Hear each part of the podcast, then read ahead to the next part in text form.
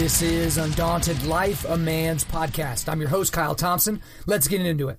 All right, guys, I would love to just go ahead and launch right in to part two of Toxic Masculinity, but wouldn't you know it? I can't do that because these pro murder Democrats can't go a week they can't go one week without doing something that's completely, insanely demonic. It's incredible. Every time I record a podcast, I basically wait a day, and then there's big news that pops up in the world of abortion. So, if you'll indulge me for just a little bit, we I promise we're going to get into part two of toxic masculinity because I know a lot of you guys are excited about that. I've got to bring some things to your attention because hopefully you already knew about this, but if you don't, I got to let you know. So last week, about 24 hours after I recorded the podcast, Virginia, the state of Virginia, there was a bill that was introduced by House member and Democrat Kathy Tran, and this was Virginia House Bill number 2491, and this would legalize abortion up to birth. So basically, thank you, state of New York. You've done such a fantastic job. You were the seventh state to approve abortion basically up to the day of birth, and now everyone's just running around trying to see if they can be on the list next. You got Rhode Island, now you got Virginia. It's just great. So Kathy Tran, she was uh, challenged while she was presenting this bill, and she was pretty organized, kinda, but even if you watch the video, you can see that she's kind of grasping at straws at different points. But the guy that is uh, questioning her, and I'm sorry I couldn't find it in time uh, uh, in order to record this, I couldn't find the guy that was questioning her, but I think it was a Republican that was on one of the committees that was accepting this bill he challenged her on a couple of different things. And so I want to do is I want to play the audio right now for you because I want you to hear this interaction between this gentleman and Kathy Tran. This bill would remove the following statutes trap or targeted regulations of abortion providers, removing language classifying facilities that perform five or more first trimester abortions per month as hospitals. It would repeal Virginia's informed consent mandatory ultrasound and 24 hour delay, would repeal the requirement that second trimester abortions be performed in a hospital licensed by the State Department of Health. It would repeal the requirement for two additional physicians in cases of third trimester abortions. Delegate Tran. Yes, sir. How late in a pregnancy would your bill apply if a physician would simply willing to certify that that the uh, continuation of the pregnancy would impair the mental health of, of the woman? How, how late are we talking about? well, so so the way the suggestion that we've um, made in the bill is to say it's in the third uh, trimester and at the you know with the certification of the physician. So so how late in the third trimester would you be able to to do that? You know, I, it's very unfortunate that our, the, our physicians, uh, our witnesses, were not able to attend today to speak specifically. No, no I'm talking that. about your bill. How, yeah, how late? I mean, how late in the third trimester could a, a physician perform an abortion if he indicated it would impair the mental health of the of the woman or physical health. Okay. Okay. I'm, I'm um, talking about the mental health. So, I mean, through the third trimester, the third trimester goes all the way up to 40 weeks. Okay, but to the end of the third trimester. Yep. I don't think we have a limit in the bill. So. Um,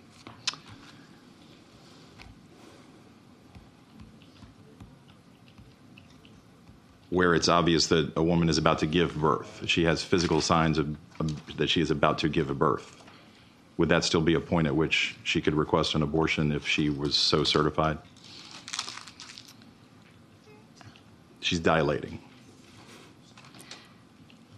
Uh, Mr. Chairman, that would be a you know a decision that the doctor, the physician, and the woman. I understand that. that. I'm asking point. if your bill allows that. My bill would allow that. Yes. I certainly could have said a week from her due date, and that would have been the same answer, correct? That it's allowed in the bill, yes. Yes. And uh, in addition to what you just represented, it, it, you, you do acknowledge that you substantially changed the standard by removing a couple of words here, correct? From substantially and irremediably. Like, uh, I'm sorry, line, line 80. 80. 80. Line 80. I'm sorry. Can you just tell me? I'm on. I'm on. I think I'm in the right part that you're looking line, at as well. Line 80. Line 80. You are changing the standard under which the yeah. judgment yes. call is made. I'm aware. Okay, third trimester For for a an abortion at any point in the third trimester. You're changing the standard. I'm changing the that. standard. Yes. Okay. All right. What type of mental health conditions would you anticipate would be um, utilized by physicians under these circumstances to determine that a, a child that is otherwise viable is worthy of an abortion?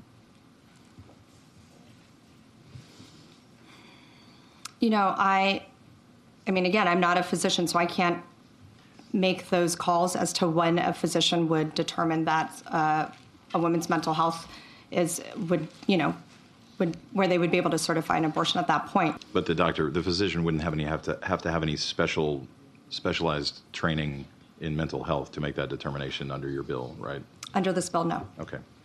All right. Thank you, Delegate Tran. What what are some of the conditions that um, a woman could be experiencing in a third trimester, late term pregnancy, uh, for which abortion and not delivery would be the optimal um, result to protect either her life or health or that of the, the child, if that's even an, an interest. But what, what would be the, what, is there any commonly accepted medical decision to terminate the pregnancy in the late term rather than deliver the, the child if the mother's health or um, life is actually in danger? Um, you know, Mr. Chairman, I am aware that there are certain medical conditions where that might be an option for um, the mother, and I would actually turn over to Galina from NARAL to, to see if she has those specific uh, medical examples. Okay. Thank you. So, Sorry, I'm really short. that's okay. Um, I don't have a lot of specific examples because I'm not a, I'm not a physician. Um, I'm an attorney. So, um, and we unfortunately do not have the, phys- the physicians could not be here today because they are seeing patients at the moment. I know that there are certain central nervous system anomalies that cannot be determined until later stages in the pregnancy. I also know that certain anomalies like the absence of um, certain organs. Okay, and- that, so you're talking um, about the child. Now, let me just leave that out of the equation then. Sure. In terms of the health or life of the mother, what what conditions are there that can't be resolved by delivering the the child rather than uh, undergoing an abortion? Again, I am not a physician. um, what I can point to a case that happened in Ireland. That's the first one that comes to my mind. Um, that I'm happy to find for you and um, send you the article about. Um, I can definitely send you that article, and if you'll give me some time, I can um, ask our physicians to provide you with a list of maladies that can lead to a woman having to have an abortion at the late stage of pregnancy. I do know that those cases exist. But you don't know what they are. Like I said, not a physician. I do not do not have those specifics about the woman. I have some specifics about the fetus. I do not have the specifics Okay. about the woman. All right. And again, I, since you yielded, you, you don't have any. I'm talking to you now, Yes. delegate. You, you don't have any specifics on that, obviously. No, I don't. I'm Okay. not a physician. Okay, well, we're talking about a lot of physician stuff here, and nobody appears to know the answer, and the doctors aren't here. So, I, you know, um, it would have been helpful maybe to to have those questions answered. So I played the entire audio there for you because I wanted you to have all of it. Because anytime that someone on this part of the party, you know, the left wing, the, the Democratic Party now, the mainstream Democratic Party, when they say things like this, they want to say, oh, well, I was taken out of context. Well, if you look at the entire clip, well, if you listen to the entirety of the audio, you'll be able to get my context and my genius through which I was able to pre- present this bill or this law or this idea. But I wanted you to hear it all because every time she was pressed, she evaded. And then she sent it over to another gal who was like, oh, well, I'm not a physician either. And then it was evasion, evasion, evasion. Wasn't it so interesting that there were no physicians available? Because I feel like the physicians would have been pegged pretty easily by the guy that was doing the questioning. The guy that was doing the questioning was really calm, just asking very, very basic questions. He wanted to get her on the record to say what she wanted to say which is that we in the Democratic Party want abortion up until the day of birth, as of right now. As of right now. And I'm saying that because I'm assuming they're going to want to extend that later. And we have a few more hints that I'll get to here in just a second. So, the interesting thing about Kathy Tran is she introduces this bill and she's widely criticized for it, not only for her performance up there in front of the committee, but just for basically bringing it up in, in general. But that same day, this is insane. That same day that she introduced House Bill 2491, she introduced House Bill 2495. which would limit the use of pesticides in the state of Virginia in order to protect the lives of, wait for it, gypsy moths and canker worms, otherwise known as inchworms. So earlier in the day, she wants to get legislation that I'm assuming she wanted passed that she's claiming now that she never read, which is absolutely absurd, where we can eliminate the life, murder the life, extinguish the life of a baby up to the day of their birth. But you know what? We got to take care of these moths and inchworms, guys. I mean that that is the existential crisis of our age. If we can't protect these moths and inchworms, what can we do as a society? Think about that. And you would think that that would be the craziest thing that was said in the state of Virginia by a Democrat that day. And I know it seems like I'm going a little bit political, but these people are Democrats. I'm just pointing out exactly what they're doing. This isn't a mainstream thought process of the right wing or the Republican Party. Then we have Virginia Governor Ralph Northam hopping into the fray. So, this guy, Ralph Northam, he was sold to America and Virginians as a moderate. He was he was supposed to be seen as a moderate candidate for that state. And here's the thing he's in a couple of different controversies this week. You know, there's a lot of people calling for his head on the left and the right. And we're only going to talk about the first bit of controversy that got him into hot water. And it was this he was on WTOP radio show Ask the Governor. This is apparently a radio show in the state of Virginia. And he was asked whether or not he supported the proposed legislation that was brought forth by Kathy Tran. And here is his response in its entirety no exception. There was a very contentious committee hearing yesterday when Fairfax County Delegate Kathy Tran made her case for lifting restrictions on third trimester abortions as well as other restrictions now in place. And she was pressed by a Republican delegate about whether her bill would permit an abortion even as a woman is essentially dilating, ready to give birth.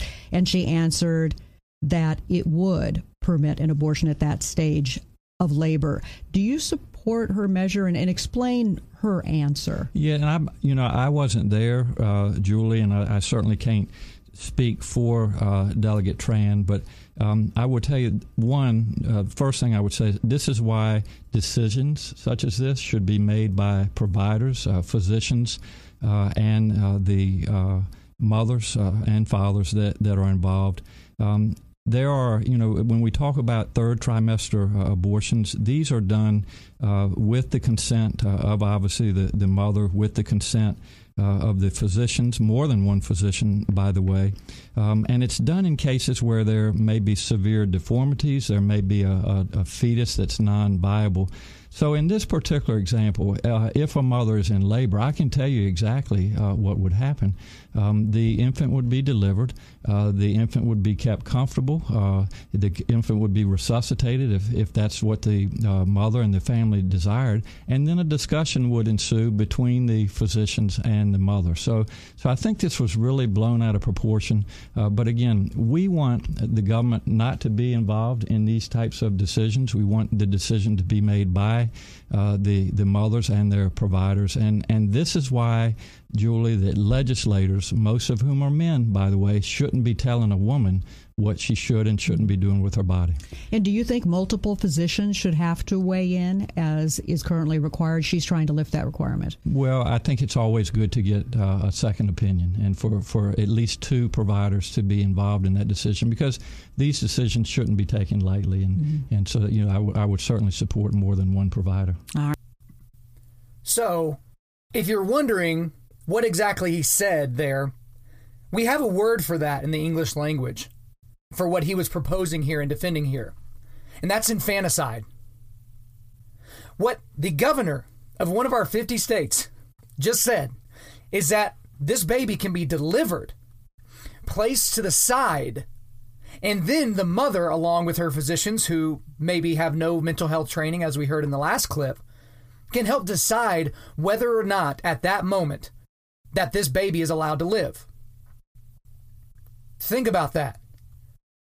And when you're thinking about it, think about it some more. This is a mainstream thought process right now within the Democratic Party. I mean, just just think about what some of the things that he said. And, and again, he made these stupid comments about, oh, well, most of these legislators that are men telling women what to do with their body. How many times does it have to be proven to you that it's not the woman's body? If I shove my finger up the governor's nose, he doesn't all of a sudden get to decide what to do with me. I'm inside his body. My finger is up his nasal cavity, right? I'm inside his body. I am not his body. I'm not an extension of his body, right? But, you know, he's not really interested in that. Luckily, the proposed bill was struck down for now. Because the thing is, is we've got to be really, really, really realistic here that this is going to come up again. And in 2020, if there is a Democrat in the White House, which is somewhat likely, if the Democrats take over the Senate, which is somewhat likely, and they will keep the House no matter what, I mean, it's this is going to happen. This is going to keep happening. We're going to constantly see this, and it's going to be brought up. And if you're against it, you hate women, right? So, Democrats used to try to sell this line to the American people of safe, legal, and rare. That was the big thing. I think it was the, the Clintons. I think maybe it was Bill Clinton. If, if I'm wrong, please correct me. Where it was safe, legal, and rare. That was the official stance of the Democratic Party. Now it's full infanticide. Full on infanticide. And let's be real about this, guys. This is the new mainstream platform and position for the Democratic Party. No longer are, do we live in the days of safe, legal, and rare. And, and if you say you're pro choice, that, I mean, that's what you're saying. If you say you're pro choice now in 2019, you have to own infanticide too. You don't get to do this whole nebulous, well, you know, before 20 weeks, we don't really know if it's viable. We don't really know if it feels pain. And like, what if the mother, like, uh, is like under some stress and like doesn't have any money? Like, no, you have to own infanticide. You have to own delivering the baby, seeing it there, watching it cry, and then making a decision as to whether or not that thing is allowed to live. And guys, it only gets worse. I mean, just last week I was, and I'll, I'll, include the link to the video here. I was watching Tucker Carlson have an interview with this pro-choice advocate, and the the entire interview was just talking points on her side.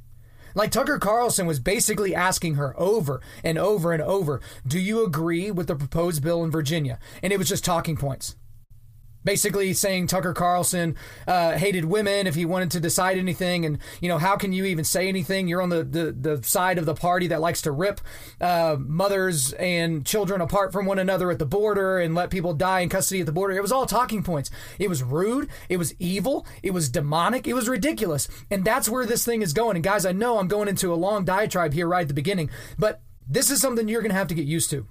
As things come up, about abortion and things like this, things that are this extreme and this satanic, we will talk about it and it will be the very, very first thing we talk about on this podcast. And I don't care what you guys say, this is what we're going to do.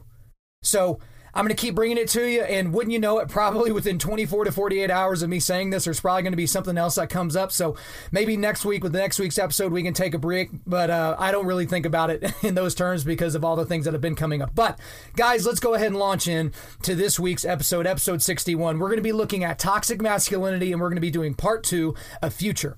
Just to recap a little bit, last week we did toxic masculinity part one, a past or uh a history. Sorry, I don't even know the name of my own stuff. A history. And so in that episode, we talked about the Gillette commercial and how that really launched all of these different discussions about toxic masculinity that we're in right now. But also, I looked at the history of toxic masculinity and how that relates to hegemonic masculinity, how it really started with gender studies in like the 80s, and we started to kind of see this movement and this trend. Uh, we talked about toxic masculinity and how it related to sheepdogs. You know, I made the contention, and I haven't seen anybody disagree with it yet, that the reason why we even have things like gender studies and these thought processes that are this ridiculous is because because of all the sheepdogs that have given us all this latitude and all this protection to be able to think about just anything and everything, just wherever our minds wander.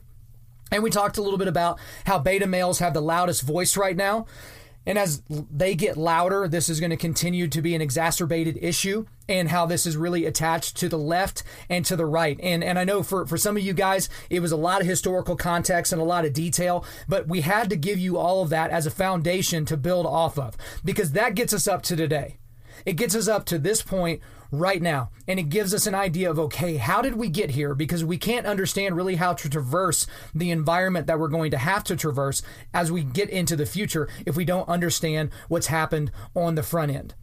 So now, guys, let's get into the future of toxic masculinity. And the, and the first part here that we really have to look at is masculinity in all of its forms, not just the toxic ones, will continue to be attacked. That is the first element that we're looking at as we're marching towards the future is masculinity for the foreseeable future. I really don't see an end in sight is going to be attacked. because modern leftists and secularists, they want to do away with not just gender roles and norms, right? Which you can argue the positives and negatives of that. They want to get rid of gender in general right? I mean, we've seen this in a lot of different areas where people talk about gender being a spectrum, and you can, within the same minute, be one gender and then flip over to be a different gender. It has a lot to do with your feelings and a lot to do with basically what your college professor told you was an acceptable way to act mind you, these are not biologists that are telling you anything that is, is going to be helping you in any way. But these individuals that typically are on the left and secularist guys, I'm not just picking on. This is these are these people. They're trying to use science, but it, but it's really pseudoscience, and they're trying to use this to try to convince us that they're right. And we're gonna have more on that here in just a minute. But if just basic gender is under attack, isn't it much much easier to attack masculinity as a whole?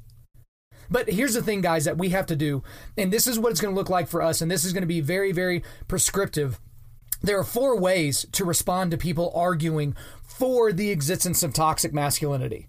Because if it's going to continue to be on the attack, we as men of God are going to continue to be on the defensive, right? And we've got to be able to fight on our heels and be able to take the fight to these individuals. So there are four things here that I think will be very easy for you guys to remember and easy for you guys to actually go through and do if you dedicate yourself to doing so. The first is make them define it. So when you're talking to somebody and they bring up toxic masculinity, the very first thing is make them define it. You got to know what you're arguing or debating about because you might think you're arguing and debating about the same thing, but they may have a different mindset. I'm, it's not that they're purposely being deceptive. They might be, but for the most part, I would probably say that they're not. But at the end of the day, we have to know exactly what we're talking about. So let's define it so that we know our terms moving forward.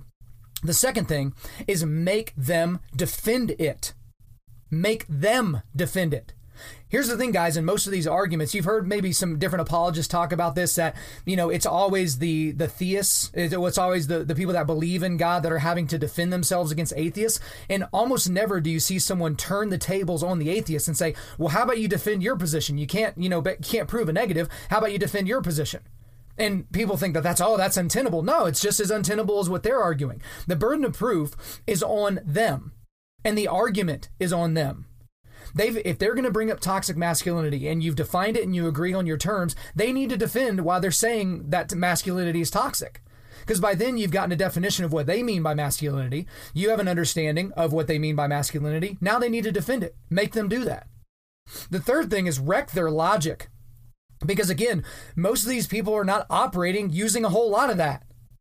This is all ideological, philosophical stuff. It's not logical, certainly not based in science just wreck their logic. And, th- and that's exactly what you have to do. And the last thing, again, first, make them define it. Second, make them defend it. Third, wreck their logic. And fourth, drop truth bombs. Drop a mad amount of truth bombs. But here's the thing about the fourth and final step is you can't do that without prior knowledge. You have to cultivate mental resilience. You have to know what you're talking about. You can't just be one of those guys like, man, I don't really understand what you're saying, but I know I don't like it Oh, how about you stop doing that to me, getting me all confused? That's a problem. That's when those other people win because they've got you on your heels intellectually.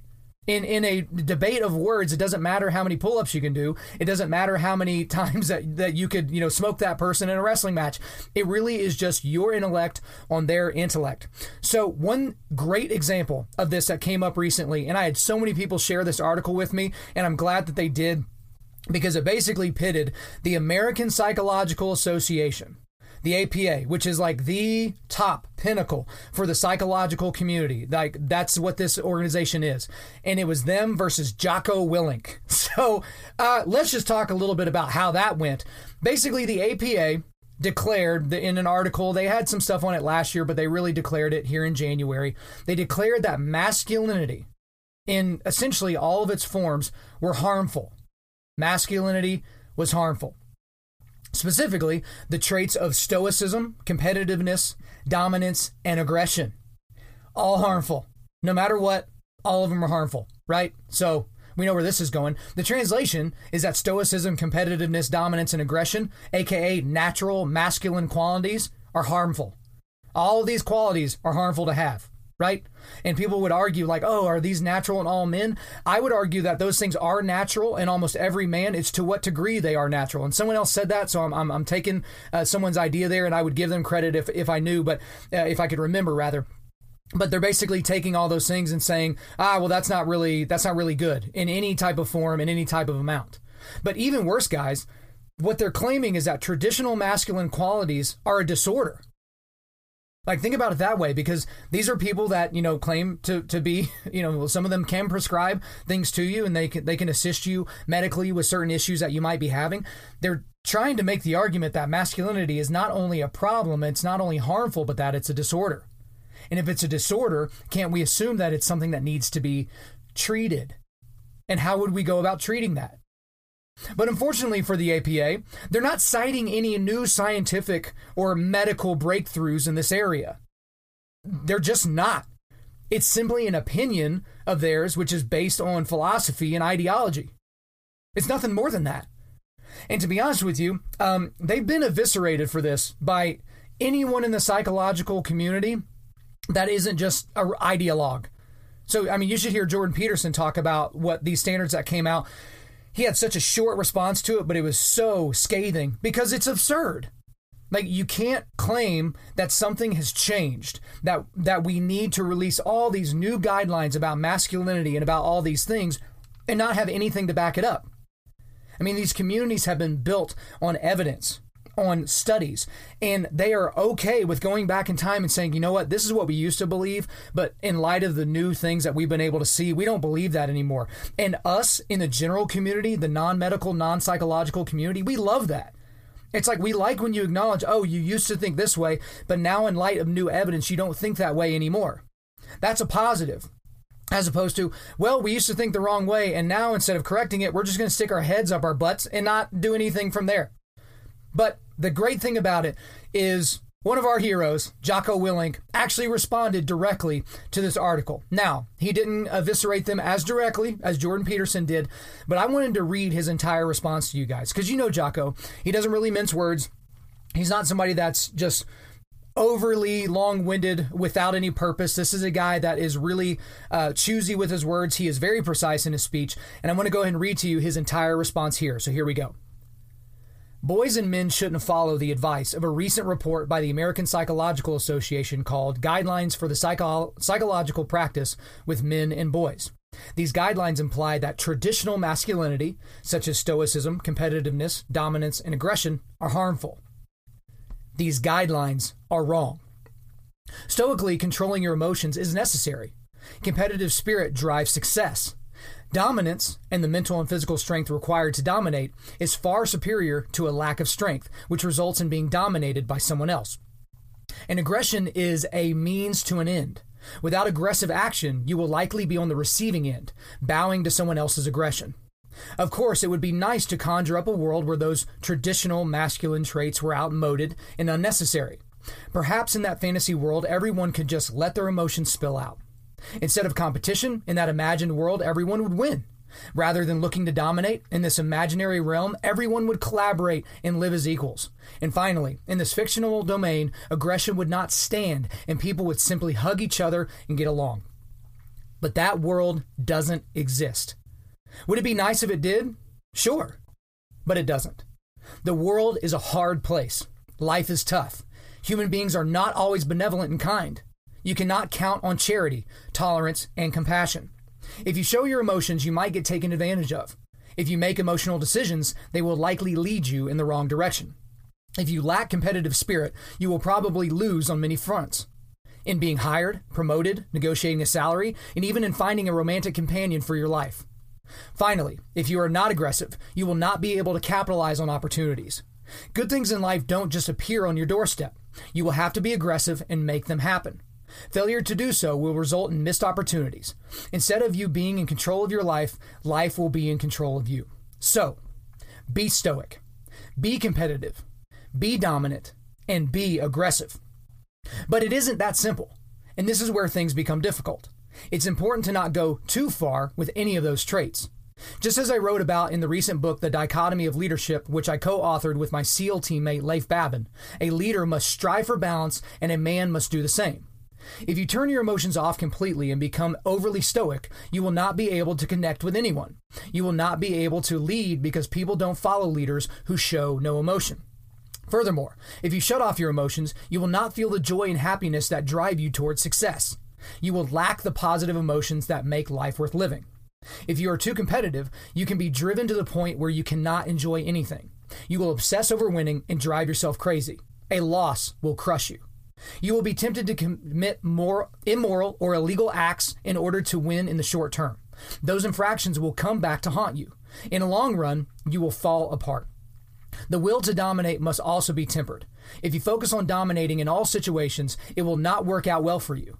If your goal is to dominate, you won't listen to other people and will thereby miss out on other ideas and thoughts that might be superior to your own. Over time, you will wear out your welcome, damage relationships, and expend all your leadership capital. No one likes to be around people who require everything to be done their way. Lastly, if you are hyper aggressive, you will burn yourself out. You will take too many risks, burn too many bridges, and use up all your ammunition. As a leader and as a man, you have to be able to recognize it when it's time to back off, when it is time to retreat, reorganize, and reload so that you can come back to fight another day. This list of dichotomies continues on endlessly. As a leader and as a man, you have to have balance. You must be courageous but not foolhardy, decisive but not dictatorial, open minded but principled, disciplined but not rigid. So, don't listen to the media telling you to suppress your masculine traits. Don't listen to commercials conveying that acting as a traditional man is bad. But at the same time, don't let those traits, or any other, drift to the extremes. You will fail as a leader, as a man, and as a person. Instead, balance the dichotomies that pull you towards one extreme or another, and pass that balance on to your sons and your daughters as well. These so called masculine traits aren't just for men. Guys, I thought that was just absolutely fantastic because the thing is, is he so directly destroyed the argumentation of the APA, but then he acknowledged that there are extremes and dichotomies to everything. Because again, guys, if you watch the Gillette commercial, I know a couple of people, you know, listen to the podcast, and I had one guy specifically reach out that didn't really understand the, my problem that I had with the Gillette commercial, or the millions of other people that have a problem with the Gillette commercial, because they're like, well, aren't all these things good? Well, if you have this idea in your head that all the things that were being shown in that commercial is stuff that we all accept from the beginning, you're already on the losing end of the argument.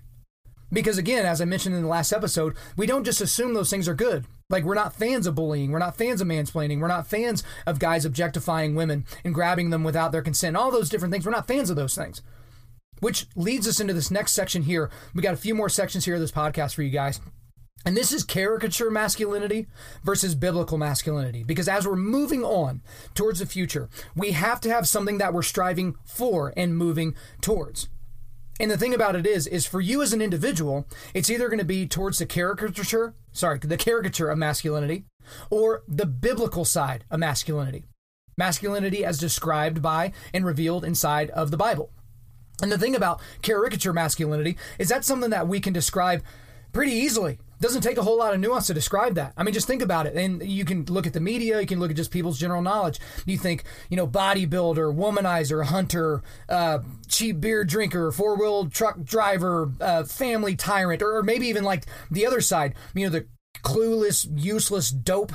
The guy that basically, again, I, I bring this up all the time. Think about how men, how dads are portrayed on most shows Look at Phil in Modern Family. That's kind of the typical guy, just clueless, kind of a dope, but everyone just kind of loves him. They like to have him around because he's he's you know just uh, pleasurable enough to keep around, but not quite as annoying that you would want to get rid of him. But here's the skinny guys.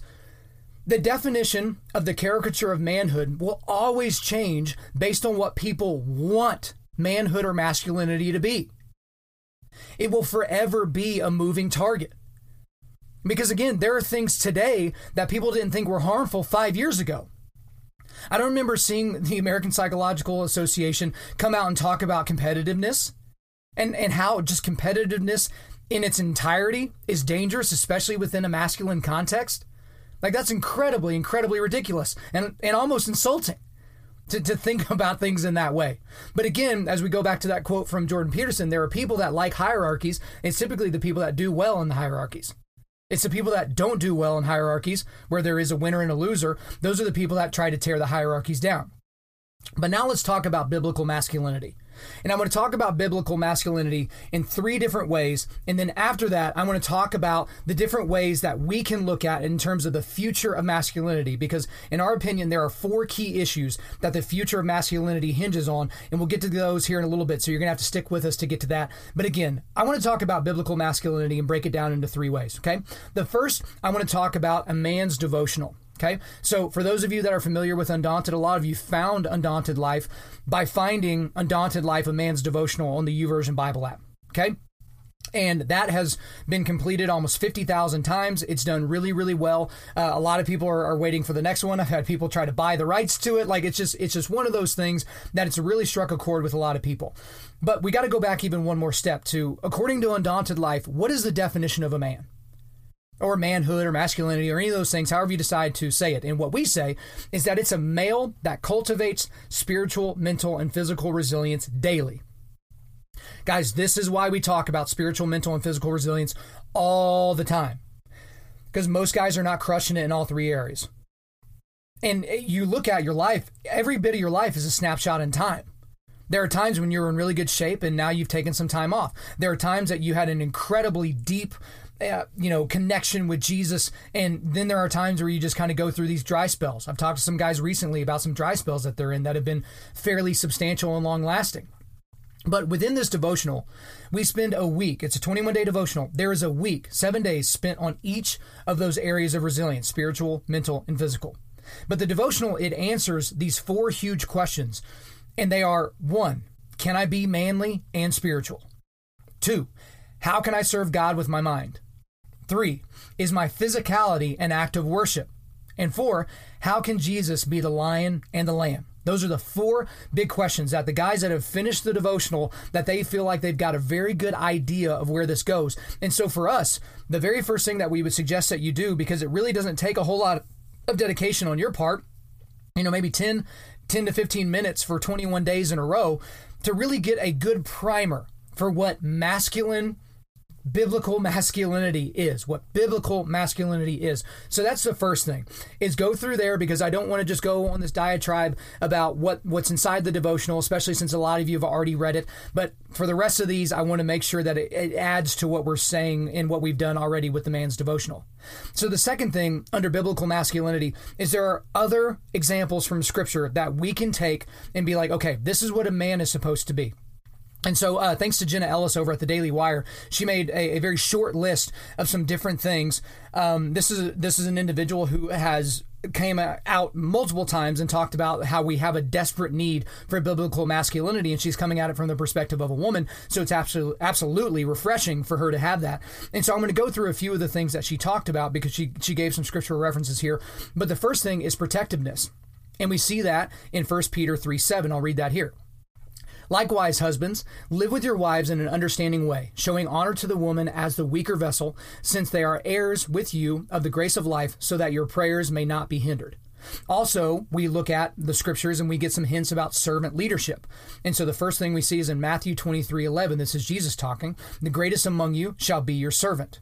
And then we go to Ephesians 5, verses 25 through 29. There's going to be a lot of Ephesians 5 in here, but it's this Husbands, love your wives, as Christ loved the church and gave himself up for her, that he might sanctify her, having cleansed her by the washing of the water with the word, so that he might present the church to himself in splendor, without spot or wrinkle or any such thing, that she might be holy and without blemish. And in the same way, husbands should love their wives as their own bodies. He who loves his wife loves himself, for no one ever hated his own flesh, but nourishes and cherishes it, just as Christ does the church. So then there's other examples in the Bible as well. One is uh, another thing is sacrificial love. We get that from the Bible and we get that again from Ephesians 5 verses 25 which we've already read, but it's again, husbands love your wives as Christ loved the church and gave himself up for her. Again, sacrificial love. How about fatherhood? We see this in the next chapter of Ephesians, Ephesians 6, verse 4. Fathers, do not provoke your children to anger, but bring them up in the discipline and instruction of the Lord. So, again, more hints about us, how we should act as men. Let's keep going strength and headship. We see that again in Ephesians 5 22 verses, uh, well, verses 22 and 23. And also we see that in 1 Peter, but we'll go ahead and go into Ephesians 5 22 and 23 here. Wives, submit to your own husbands as to the Lord. For the husband is the head of the wife, even as Christ is the head of the church, his body, and is himself its Savior. And then we go into First Peter uh, five and verse three. We see them talking about basically dominance, how to use your strength and headship, and it was this: not domineering over those in your charge, but being examples to the flock. This was looking at people that were elders and kind of looking some of the things again. If the elders are called uh, to be exclusively men, we can get some more hints about manhood there. And then we see kindness, compassion, humility, gentleness, and patience. And we can get all that from what we see in Colossians 3, verses 12. Put on then, as God's chosen ones, holy and beloved, compassionate hearts, kindness, humility, meekness, and patience. And so that's the second part there because throughout your Bible reading, you're going to get hints about what good manhood looks like, right? And as a lot of you would point out, there's not really that one example from someone in the Bible that's like, okay, I want to model after everything because there's a lot of things to like about David, and there's a lot of wretched inside the heart of that man, right? There's a lot of things to like about Samson, but then, gosh, what a foolish guy that guy was. But I want to get into the third part here when we're talking about biblical masculinity. And this is going to require for a lot of you guys to do a deep dive into the Gospel of Luke. And I got to give a big shout out to Matt Hayes out of Tulsa, Oklahoma. So this is a guy that's been uh, an early follower of all of our ministry stuff, and he's constantly sending me things that that that we can use and kind of incorporate in some of the things that we're doing. And so this section is a lot uh, in in large part to what he basically pointed out. But he sent me an email, and I have his permission to read a huge section of this email here, basically talking about the Gospel of Luke. And the reason that I want to share it and the way that I'm going to share it is because I never really thought about the Gospel of Luke in this way. And so I think it's going to be very, very important for us moving forward to look at this. So let me just go ahead and read from his email here, and then we'll get more into the different definitions that he went into below. I believe that the Bible should be our source for correct manhood, and no Bible character will fit that mold as perfectly as Jesus. It has been presented to me that each gospel has a focus, and Luke's was Christ's humanity. If so, the biblical manhood of Jesus should be emphasized in Luke's gospel. Biblical scholars present the idea that each of the four gospels has a theme. Matthew is written for Jewish people and focus on Jesus' kingship, the Messiah, the fulfillment of God's promises. He traced the royal line from David to Joseph, even though Joseph was not Jesus' father. Jesus teaches on the kingdom of heaven 40 times in Matthew's gospel. Mark wrote to the Gentiles and showed Jesus as the active, intentional servant, Isaiah's suffering servant. Mark is the immediate action gospel. Mark portrays Jesus as a man of action, and all those actions are seen through the lens of a servant. If you like action mu- movies, you will like Mark. John wrote to show Jesus as eternal God. John's gospel traces Jesus all the way back to the beginning of creation. John uses seven signs to show, to show that Jesus is God. Luke is the focus of the following paragraphs. His gospel focuses on Jesus' humanity. Thus, we should find the manhood of Jesus highlighted there. So Luke was a doctor writing to an intellectual Greek. Unlike Matthew's gospel, scholars believe Luke gives us Jesus' true human lineage, tracing it from God to Adam to David to Mary. While Matthew mentions it in passing, only Luke gives us the actual events that took place before, during, and after the conception of Jesus. Essentially, Dr. Luke signed Jesus' birth certificate certifying his humanity and his manhood. Luke's gospel is unique in that it's an account um, in that its account is well studied and given in chronological order. It is its first few chapters give a unique insight into the development of Jesus from childhood to manhood. Specifically, he continued to grow in strength and wisdom and grace. We see that in Luke 2:40. Others smarter than me will tell you how Luke focused on the humanity of Jesus and his interactions with humanity more than any other gospel if it is true that Luke's gospel focused on Jesus' humanity, and if we want to study the biblical manhood of Jesus, then we should get the most accurate view from Luke's gospel. So I thought that Matt did a very, very good job of summarizing that. But then, even beyond that, and I'm going to give you guys a lot of resources to kind of back a lot of these things up, so don't worry. But there were kind of two different sections that he broke Luke down into. And the first one is there's no short, no shortcuts to manhood. And the second, work hard, be honest, and be content. And so, under the no shortcuts to manhood, we see that that Jesus was conceived and born. We see that in Luke 1 30 through 35. Jesus, the child, was brought up in a godly family. We see that in Luke chapter 2. Jesus the child grew in strength, wisdom, and grace into Jesus the man. We see that in Luke 2:40. Jesus was baptized. We see that in Luke 3:21 and 22. Jesus' genealogy went from God to the first man Adam through King David and to Mary. We see that in Luke 3:23 through 28. And now the next section, work hard, be honest, be content, we start getting a little bit more into the other elements that would uh, constitute manhood to us. And the first is Jesus faces em- enemies, flesh and spiritual. We see that in Luke chapter 4. Jesus taught, read scripture, and prayed in public with authority. We see that also in Luke chapter 4. Jesus was mission focused, not fame focused. We see that in Luke 4 42 through 44. Jesus did not shy away from telling men how to do their job. That's Luke 5, 4 through 7. Jesus inspired men to become disciple makers. We see that in Luke 8, 38 through 39. And Jesus did not shy away from face to face religious or political debate. Very, very important. And we see that in Luke 20. And guys, there's a whole lot more to that there. And at the end of this episode, when we do the quick resilience boost, I'm going to run down more specifically some of the resources that Matt found that kind of made this argument. But guys, this this got me like excited, got me like jacked up because I know a lot of times when it comes to scripture reading and Bible reading, even if you're reading through a devotional, it can kind of be a slog. You're just like, ah, okay, I'll read it again today because I get points for it, and I want extra gold bars, you know, on my sidewalk leading up to my house in heaven or whatever the thing might be. This got me excited because I love looking for examples of manhood and masculinity in scripture, good and bad. And you feel like you get it a lot. And I think intellectually, we know that the perfect example of manhood should come from Jesus. But then again, we're always in churches that only talk about the Lamb of God, and then we're missing out on that other part, the other part of Jesus that we might consider to be a little bit more traditionally masculine. But uh, again, just shout out to Matt has Matt Hayes. Thank you so much for putting this together for shooting me that information because I think it's going to be helpful to all the listeners here. But guys, basically, all of last episode and all of this episode is leading to this moment where we're going to talk about what the future of masculinity hinges on. And these are going to be things that you guys have to take seriously, or you basically wasted your time. You wasted an hour and a half, couple hours of your life getting to this point, and you're just going to let it go in an ear and in one ear and out the other. But the future masculinity hinges on four key issues and how we as men have to respond to them. Okay? So follow me through these four. The first thing is the presence versus absence of men. The presence versus absence of men. Because here's the reality, guys we don't have a presence of masculinity problem, we have an absence of masculinity problem.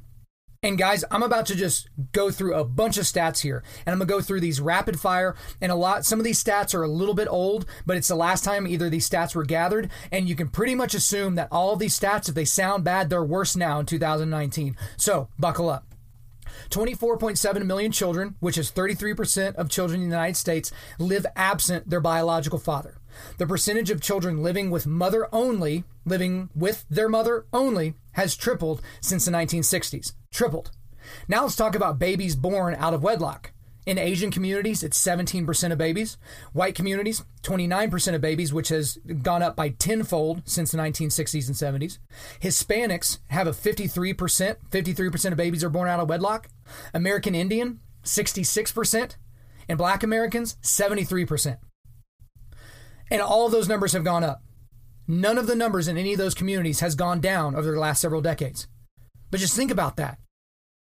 About a, ha- a third of all white babies, half of Hispanic babies, three quarters of black babies, they're all born out of wedlock. And a lot of those things end up working out where the dad's just not there. It's not that just that they're not married, they're just not there. Let's keep going. 63% of youth suicides are from fatherless homes, which is five times the national average. 90% of all homeless and runaway children are from fatherless homes, which is 32 times the national average. 85% of all children who show behavior disorders come from fatherless homes, 20 times the national average. 80% of rapists with anger problems come from fatherless homes, which is 14 times the national average. And 71% of high school dropouts come from fatherless homes, nine times the national average. Let's talk a little bit more about education. Children with fathers who are involved are 40% less likely to repeat a grade in school. Children with fathers who are involved are 70% less likely to drop out of school. Children with fathers who are involved are more likely to get A's in school. Children with fathers who are involved are more likely to enjoy school and engage in extracurricular activities. Now let's talk about substance abuse. 75% of all adolescent patients in chemical abuse centers come from fatherless homes, 10 times the national average. Researchers at Columbia University found that children living in two parent households with a poor relationship with their father are 68% more likely to smoke, drink, or use drugs compared to all teens in two parent households. Teens in single mother households are at a 30% higher risk than those in two parent households. 70% of use in state operated institutions come from fatherless homes, which is nine times the national average. And 85% of all use in prison come from fatherless homes, 20 times the national average. So, a couple of just a rapid fire things here that don't have stats attached to them. Children from fatherless homes are much more likely to end up incarcerated, be involved in criminal activity, and to become child abusers themselves. And, guys, I could have put several hundred more statistics in here, but I think you got the point. But here's the big point that I don't want you to miss. Even if you just kind of zoned out as I was giving all these numbers, or maybe you're more visual, you need to see it in an infographic or something like that. This is the big point. Notice that none of these stats cited the presence of a good father. Some of you didn't get how big of that of a deal that was. Notice none of these stats cite the presence of a good father, just a present one, just a father that was there. I mean, think about that. Just having a dad that's there, that's imperfect, maybe even crappy, is still better than when they're just living with mom. When there's no male role model, when there's no masculinity around. So, this is why we're saying that there's a huge issue with the presence versus the absence of men. And here's the thing you already got the big point, but here's our role as men of God. We have to hold a father's feet to the fire. So, I've got a story of a guy here that let's just say I don't really like this guy. He's one of my least favorite guys on planet Earth. And it has a lot to do with this story because it's a story of extreme cowardice, and I'm obviously not going to use the guy's name, but I know this guy intimately. This is a guy who had three sons, has three sons, and a wife. Everything seemed to be going well. And then all of a sudden, this guy decided that he was going to bounce with the secretary. So he ran off with the secretary, leaving his three sons and his wife behind. And, you know, basically was having this fling, having this affair. He gave up his entire life to go and have some probably good wild sex with some secretary, right? And it got so bad and he uses this as an example almost to make you feel bad for him whenever he tells a story. It got so bad and he got so twisted in his mind that before having sex with his whore of a secretary, he would pray with her. They would hold hands and pray for his wife and his sons. Think about that. Now, there are guys that have a lot of depravity in their lives, that have a lot of issues inside of them internally. But here's the thing that I want to pull out of that story is not where he's at now. It's not whether what happened with his marriage or what happened with his sons. Or, that's not the point. The point is, is that it is abundantly clear that the men in this dude's life did nothing to hold his feet to the fire. Nothing. They saw this happening. They knew this was going down. His coworkers certainly did. The the guys in his church, right? All his foxhole guys, right? Like those guys knew. What were they saying? Did any of them snatch this dude up by his shirt and say you're not going to do that? Did any of them drag him out of that roach motel that he was banging his secretary and drag him back to his family and make him stay there? We have to hold their feet to the fire. Because if they are getting twisted, and this happens to a lot of guys, if they get twisted in their brain as to what they're supposed to be doing and whom they're supposed to be doing it for, that is our role to step in and help them out. And it might get physical, guys.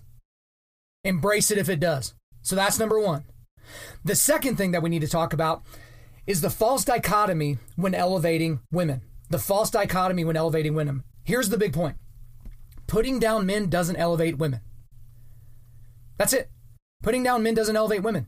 There are a lot of people out there that think, okay, if we suppress men, if we pretend like the patriarchy is this real thing that has led to all this negative in the world, that if we can suppress that, then somehow women will rise. Which isn't true at all. Our role of men of God in this is pretty easy elevate men and elevate women. Not one or the other. We don't get to pick, guys. Because guess what? We all have the imago Dei. All of us need to be elevated. And, and, the role of headship, as defined by Matt Chandler, which we've talked about and, and informed by the Bible, headship is the unique leadership of the man in the work of establishing order for human flourishing. So we can't have human flourishing if men and women both, yes, binary gender, if men and women both are not being elevated at the same time. So there's a false dichotomy when elevating women, and we have a role in taking care of that. The third thing, and a lot of you guys want to talk about this, and I understand why, it's rites of passage. I mean, guys, ask yourself when did you know that you had become a man? When, when did you know it? When was the first time you knew it? Because for some of you, it was, you know, the first time you had sex, first time you had a beer or a whiskey, or whenever you moved to college, or when you got your first big boy paycheck, whatever the thing was. But the thing about toxic masculinity, guys, is it's having the biggest impact on our boys. Not the men as much. It is certainly having an impact on them, but it's having a huge impact on our boys.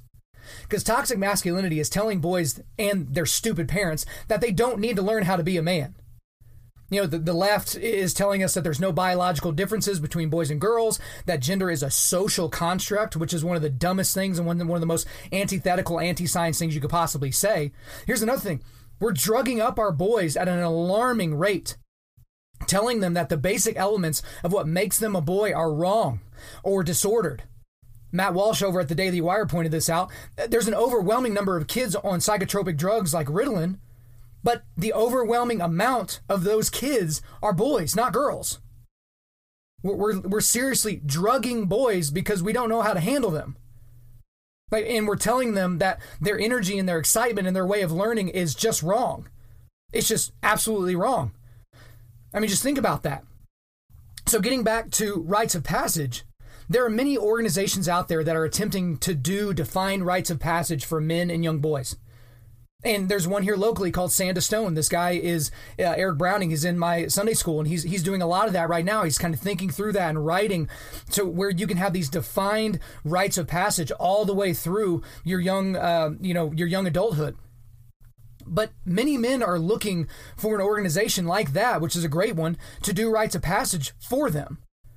But what we say is, is if you can't do it yourselves, there's nothing wrong with going through an organization that does those types of things. That's absolutely fantastic. But if you don't have the means to go through an organization like that, you certainly have the means to do this yourself. And here's the big point with this one, guys. Cultures will definitively with like with definitively defined male rites of passage don't have crises of manhood in their cultures. Basically, if you have no rites of passage, it leads to confusion on masculinity.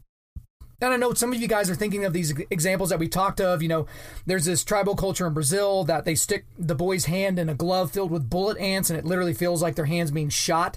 And if they make any noises or, or grunt or in pain, that they're not considered a man.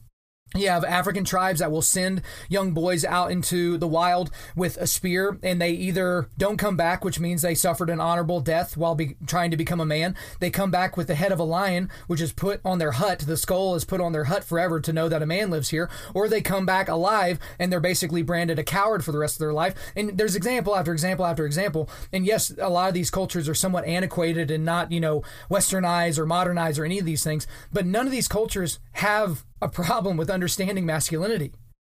But a culture like ours, where most of us don't live in, you know, a, a religious environment that is defining when we become men, that becomes a problem. So again, that's the big point. But what's our role as men of God? And that's to not take rites of passage for the boy for the boys in our sphere lightly. Don't take it lightly. And that's why I put it the boys in your sphere. That's not just your sons, guys. These are your nephews. These are the boys uh, that are in the Sunday school that you teach, the, the boys at the camp that you volunteer at, the, the other boys on the team whose fathers aren't there. Don't take that lightly. They have to be taken through rites of passage, or they're going to risk running downstream of culture. We have to enter the fray. I mean, we have to motivate the right people and make it happen. So that's really, really important. And so, again, to just kind of recap here, the first thing that we got to be concerned about in terms of a key issue and how we're supposed to respond is the presence versus the absence of men. That's the first one. The second one is the false dichotomy when elevating women. The third is the rites of passage that we need to take our boys through. And the final one is embracing biblical masculinity and see the previous section. We went through three huge chunks to give you guys like okay if you just want to do a study through the study that we've written go for it. If you want to study these you know basically uh, hand-picked scriptures from all over the new testament go through that. Or if you want to go into a deep dive of luke it's there for you. The big point here guys is if we don't filter our view of manhood through the scriptures we just run the risk of adding contents that are downstream of culture We're going to add the own, our own elements and some of our personal proclivities into something that is extra biblical. It's outside of the Bible. And our role as men of God is to study the scriptures ourselves, teach it to others, and live it out. And guys, you have no excuses. I mean, all of you uh, listening to this probably have YouVersion on your on your phone. You've probably got multiple Bibles sitting on your shelf that you just need to blow the dust off and like start reading them, right? It's all right there for you. And guys, I know this is a lot of content, and we did it this way on purpose. That's why we broke it up into two separate episodes. But this is supposed to weave a narrative for you that is helpful for you as you're moving forward. Because if you don't have a plan for these things, then you can't imagine that there's going to be a plan for your sons either. And that's the thing that I'm most worried about. Because, you know, for us as men, we're either going to do what we're going to do or we're not going to do what we're going to do. We're, we're, we're kind of defined who we are for a lot for a lot of us, right? At least we think that way. But not for our boys. Our boys still need us. And it's really, really important that we enter the fray. Guys, this is only going to get worse. It's only going to get worse. I mean, toxic masculinity has become common vernacular, right? And if we don't know how to fight back, it's going to overtake us. All right, guys, before we get out of here, quick resilience boost. As you know by now, we are a men's ministry, and our mission is to cultivate manly resilience. And specifically, we do that by providing content that forges spiritual, mental, and physical toughness. So today, we're going to work on spiritual and mental toughness. And so I've got a lot of links for you. I'm going to run through them real quick. So I've got the YouTube link for Kathy Tran as she presented the third trimester abortion bill. We also have the YouTube link of the governor of Virginia responding to that. And then I included that uh, video of Tucker Carlson sparring with a pro choice advocate. Uh, it's a very short video because it was absolutely useless, but I want you to see the interaction. I uh, gave you the link to the APA guidelines where they were talking about men and boys, so you can read it for yourself. And I included Jocko Willink's direct response to that as well. I included a link to the Undaunted Life of Man's devotional for any of you guys wanting to head into that and then Ellis, which was uh, from the Daily Wire, when she Jenna Ellis, when she compiled those different scriptures about biblical masculinity, that article's here. And then all these next few uh, resources are basically just from the deep dive into the Gospel of Luke.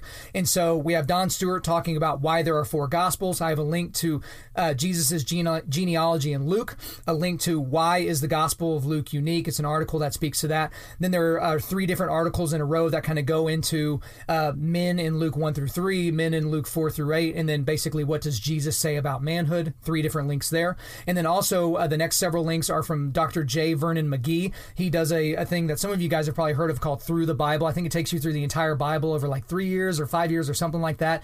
So there's some YouTube links, there's some links of stuff of him describing Luke, and then just the regular old uh, website where you can do any part of the Bible. Then there's some statistics uh, from the fatherless generation and father.com. So a lot of the statistics I talked about back there. But then these last last four things I think are very important to you because I know for a lot of you, your ears perked up when we heard when we were talking about rites of passage. And so Art of Manliness has done some of the best writing on rites of passage that I've seen anywhere on the internet. And so there are four articles from the Art of Manliness, and there are these: how to create your own rites of passage, coming of age, the importance of male rites of passage, eight interesting and insane male rites of passage from around the world, and the rites of manhood, man's need for ritual. So these are incredibly, incredibly important things for you guys to look at, and I'm glad we could provide those for you here. All right, guys, thanks a lot for listening to the podcast. As always, please subscribe on iTunes, SoundCloud, or Google Play and refer your friends to listen and share this on social media. If we deserve a five star review, please leave us one. We are uh, just so thankful for all the reviews. And if you leave us a five star review, leave us three or four sentences that let us know why you like the content. I'm currently booking speaking engagements for the entirety of 2019. So if you want me to be a guest on your podcast, speak at your men's event, come to your church, meet your team, whatever, hit me up info at undaunted.life, info at undaunted.life. Our website is www.undaunted.life. You can follow us on Instagram and Twitter at undauntedlife or facebook.com backslash undauntedlife. You can check out our free devotionals on the YouVersion Bible app. Just search Undaunted Life under plans. And as always, we want to thank the band August Burns Red for allowing us to use their entire music library for our content. The intro outro track on this podcast is their song King of Sorrow, which is off their latest record entitled Phantom Anthem. The links to all of this are in the description. I'm your host, Kyle Thompson. Remember, Keep cultivating manly resilience. Keep forging spiritual, mental, and physical toughness. Keep seeking the Lion of Judah.